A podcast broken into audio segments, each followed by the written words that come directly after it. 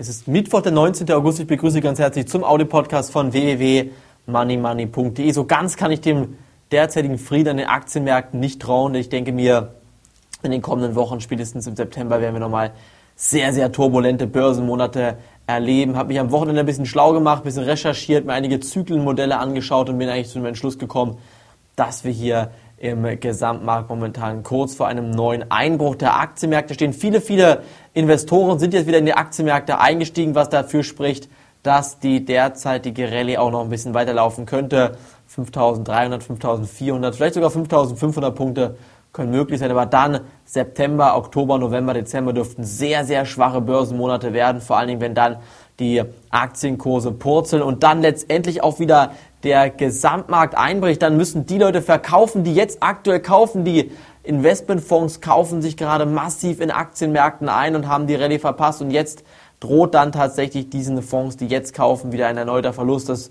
wird dazu führen, dass die deutsche Aktienkultur, die weltweite Aktienkultur weiter einbricht und dementsprechend sollte man momentan auch hier sehr, sehr vorsichtig weiter unterwegs sein. Für heute steht momentan nicht mehr viel im Gesamtmarkt an. Ich möchte morgen näher auf den Gesamtmarkt darauf eingehen. Deshalb verabschiede ich mich jetzt auch hier schon an dieser Stelle bei Ihnen morgen jetzt weiter. Vielen Dank, dass Sie reingehört haben. Tschüss, bis dahin, auf Wiederhören.